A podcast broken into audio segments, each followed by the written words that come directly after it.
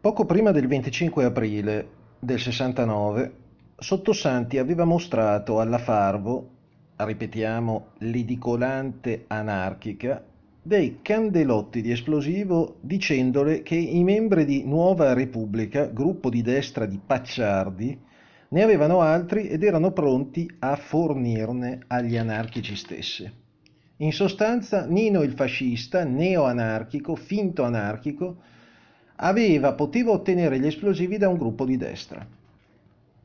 Nel 2000 la nuova inchiesta indica Sottosanti come sosia di Valpreda. Nel 2002 a Piazza Armerina arriva per un film inchiesta di Sottosanti il ricercatore Cucchiarelli. Egli ricorda alle pareti ricordi nostalgici del fascismo e il brevetto della legione straniera. Alcuni elementi Sottosanti li aveva già dati nel 94 al maggiore Giraudo che svolse la nuova inchiesta, quella del eh, giudice Salvini. Ecco il racconto di Sottosanti fatto a Cucchiarelli. L'11 dicembre 69 egli si reca a San Vittore per far avere dei soldi a Pulsinelli. All'incrocio tra via Brera e via del Carmine incontra un ragazzo che conosce un veneto che bazzica Piazza Duomo, un ragazzo che lavora per l'investigatore dell'anello, estremista di destra, Tom Ponzi. Il 12, a pranzo da Pinelli, Nino chiede se lo stabile di via del Carmine, dove abitano i Corradini, sia controllato e dice a Pinelli, diciamo che eh, dice che mh, mm, Nino parla di un detective di Ponzi che controlla lo scaldasole. Fece questo accenno, insomma. Il 7 dicembre 69 il giornale The Guardian pubblica un rapporto greco inviato dal Dicastero degli Esteri greco al proprio ambasciatore a Roma nel maggio del 69 in cui eh, si parla di rapporti tra ambienti politici e militari italiani e greci per un possibile colpo di Stato in Italia. Nel rapporto, come abbiamo già detto, come rappresentante non ufficiale della giunta militare si cita un certo signor P di Palermo. Trent'anni dopo, Sottosanti, interrogato dal maggiore Giraudo, afferma che il signor P era Picone Chiodo, che nell'ambito di Nuova Repubblica era il più interventista e parlava sempre con grande ammirazione dei colonnelli greci. Nuova Repubblica era appunto il gruppo di Pacciardi, quindi un gruppo di estrema destra mm, di un atlantismo ultra ortodosso. A Cucchiarelli Sottosanti dice che la sera dell'11 dicembre del 69 Ventura quindi Ventura, eh, il, eh, l'editore finto di sinistra, ordinovista, eh, implicato pesantemente per conto del suo capo Freda nella infiltrazione a sinistra che porterà alla strage di Piazza Fontana. Ebbene dice Sottosanti che Ventura la sera dell'11 dicembre 69 è in via del Carmine a Milano presso lo stabile dove vivono Feltrinelli e i Corredini. Ventura ha con sé due borse. Il tutto sotto il controllo di un uomo di Tom Ponzi. Le due borse erano destinate a contenere le due bombe che il gruppo anarchico milanese deve collocare il pomeriggio del 12, quelle che non sono esplose, quelle che sono state fermate dagli anarchici stessi per conto di Pinelli. Se le due bombe in più erano gestite dal gruppo dei Corradini, Pinelli era molto probabilmente a conoscenza di quello che doveva accadere. Pino conosceva i coniugi Corradini dal 63, quando partecipò alla fondazione del gruppo Giovan, Giovanile Libertario. Nell'inchiesta La strage di Stato del giugno 70 si dice Feltrinelli porta ai Corradini come i Corradini portano agli anarchici. L'equazione era elementare. Il giro Feltrinelli Corradini anarchici è responsabile delle bombe di aprile come di quelle di dicembre. Questo era il teorema. Per gli avversari, per il sistema, Feltrinelli rappresenta uno dei simboli più noti della contestazione e della rivolta, con le sue collane di libri, di opuscoli, eh, nei quali si predica la guerriglia alla Che Guevara. occorreva in quel momento bloccare il virus più pericoloso, quello della cultura, che eh, ampliava la forza e la portata della contestazione. Il pentito di Ordine Nuovo di Giglio dirà nell'ultima inchiesta che il capo militare del gruppo ordinovista veneto Carlo Maria Maggi prima della strage gli preannunciò che chi aveva organizzato questa strategia aveva anche pensato a come portare le indagini su altri. Stessa, stessa strategia usata a Dallas. L'operazione di copertura Fin dalle prime ore la polizia cercò di trovare in ogni modo un collegamento milanese tra Valpreda e Pinelli e tra questo e Feltrinelli. Vittorio Corsio, magistrato che indagò a Roma all'inizio sulla strage e le bombe di quel giorno e che sarà ucciso da Ordine Nuovo nel 76, sapeva che Valpreda non bastava come autore degli attentati su Milano perché gravitava su Roma Bisognava trovare il trade union col mondo anarchico milanese e, Feltr- e Feltrinelli. L'interprete perfetto per tale ruolo era Pinelli. A stretto contatto con i corradini, ma anche con i giovani neoanarchici dello Scaldasole. La mattina del 16 dicembre il verbale di Pinelli era atteso a Roma assieme ad Allegra e al tassista Rolandi, che era il teste a carico contro Valpreda. Alle 23 della maledetta notte del 15 il tassista Rolandi, dopo due ore di attesa, era entrato dal questore di Milano Guida, sul cui tavolo era appoggiata la foto di Valpreda. Il tassista aveva riconosciuto il passeggero. Quindi con tale pre-riconoscimento, solo dopo le 23 Valpreda è incastrato. Intorno alle 23.30 il poliziotto mandato a casa Pinelli per ritirare il libretto orario eh, del ferroviere che attesta il viaggio del ferroviere a Roma per l'8 agosto è di ritorno alla questura. Poco dopo Allegra informa Pinelli che ha le prove della sua responsabilità nell'attentato all'ufficio cambi di aprile, ufficio cambi alla stazione di Milano. Alle 23.50 entra il brigadiere Muccilli con la cassetta e la borsa dello stesso modello di quelle trovate alla Comit e i cui resti erano stati trovati anche sul teatro della strage di Piazza Fontana. È lecito supporre che anche le due bombe anarchiche inesplose trovate dalla polizia avessero gli stessi contenitori. È piuttosto probabile che a quel punto a Pinelli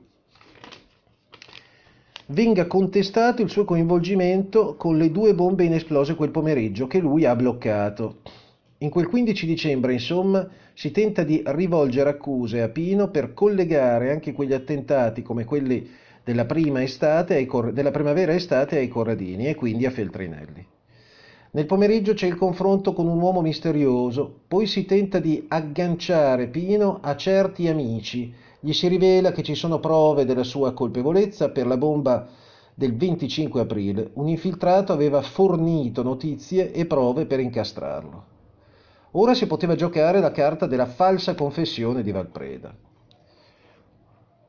Probabilmente gli si, gli si, dice che Valpreda ha confessato di aver collocato le due bombe anarchiche che Pinelli conosce ed ha fermato. Dunque, se l'assassino di Piazza Fontana è responsabile anche delle due bombe anarchiche, il cerchio si chiude. Il 22 gennaio del 1970 Allegra scrive un rapporto di sette pagine alla Procura di Roma, alle Procure di Roma e Milano e alla Questura di Roma. C'è scritto, testualmente, a casa di Pinelli sono stati trovati documenti che messi insieme hanno permesso di individuare la responsabilità di Pinelli nell'attività terroristica iniziata in primavera. E culminata nella strage di Piazza Fontana. Ricordiamo che Allegra, subito dopo la strage, cerca di perquisire sia la sede della società editrice che la casa dell'editore Feltrinelli, dicendo che si ha motivo di credere che ci sia materiale pertinente alle stragi. Pinelli è responsabile a Milano della diffusione dei volantini anarchici, i fascisti che stanno dietro le bombe e il finto e i finti anarchici lasciano in giro volantini che incastrerebbero gli anarchici per la strage.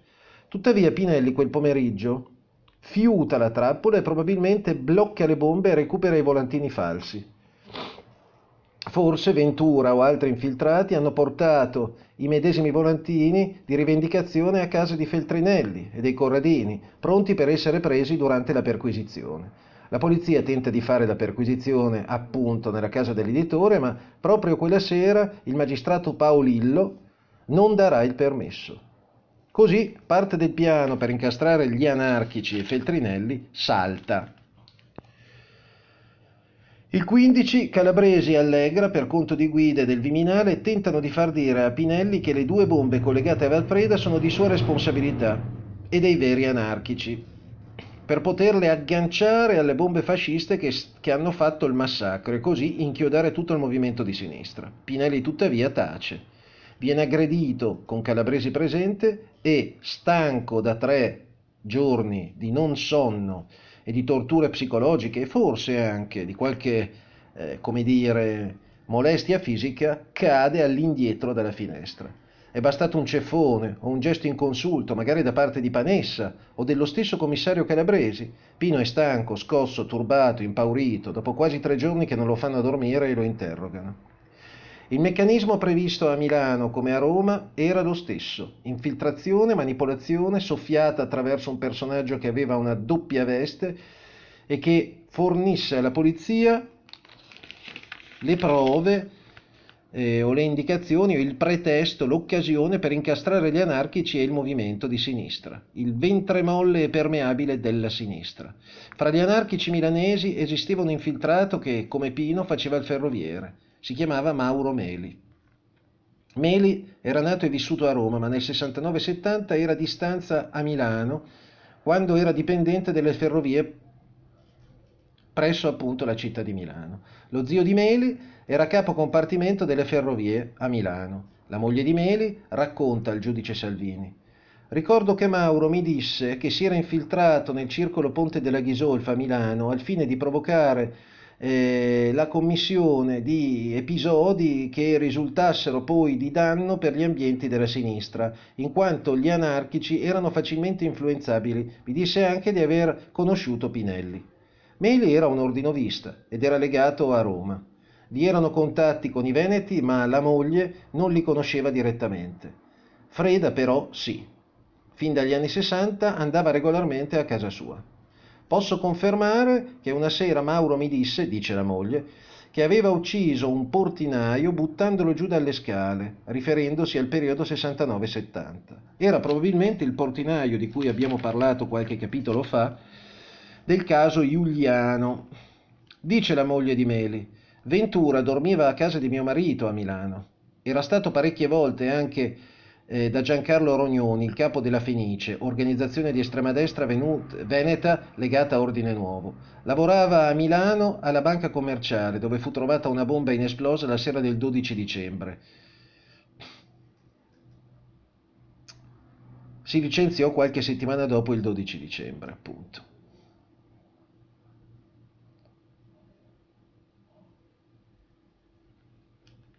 Meli, classe 1946, è vissuto a lungo in Spagna. Nel 78 e nell'82 a Madrid rifiutò, sua, Madrid rifiutò la sua estradizione per l'accusa di concorso nell'assassinio di Occorsio e in alcune rapine. Pinelli sa dello schema operativo previsto dagli anarchici quel pomeriggio maledetto perché è lui stesso a bloccare le altre due bombe, o avvisando la questura o sollecitando qualche compagno o intervenendo lui stesso. In questura mette insieme gli elementi che ha già in mano, con quelli che gli hanno fornito le domande e le allusioni dei poliziotti e di Calabresi e di altri.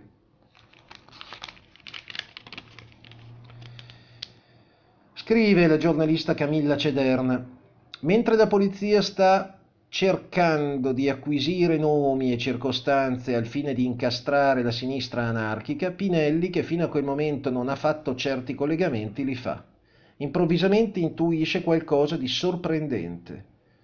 Circostanze, persone, legami che dei fatti di Milano danno una soluzione assolutamente in contrasto con la versione corrente. Nella sua ingenuità magari aggiunge che l'indomani andrà dal magistrato a riferire tutto. Ha comunque capito qualcosa che non doveva capire ed è questa sua intuizione alla base del mistero della sua morte.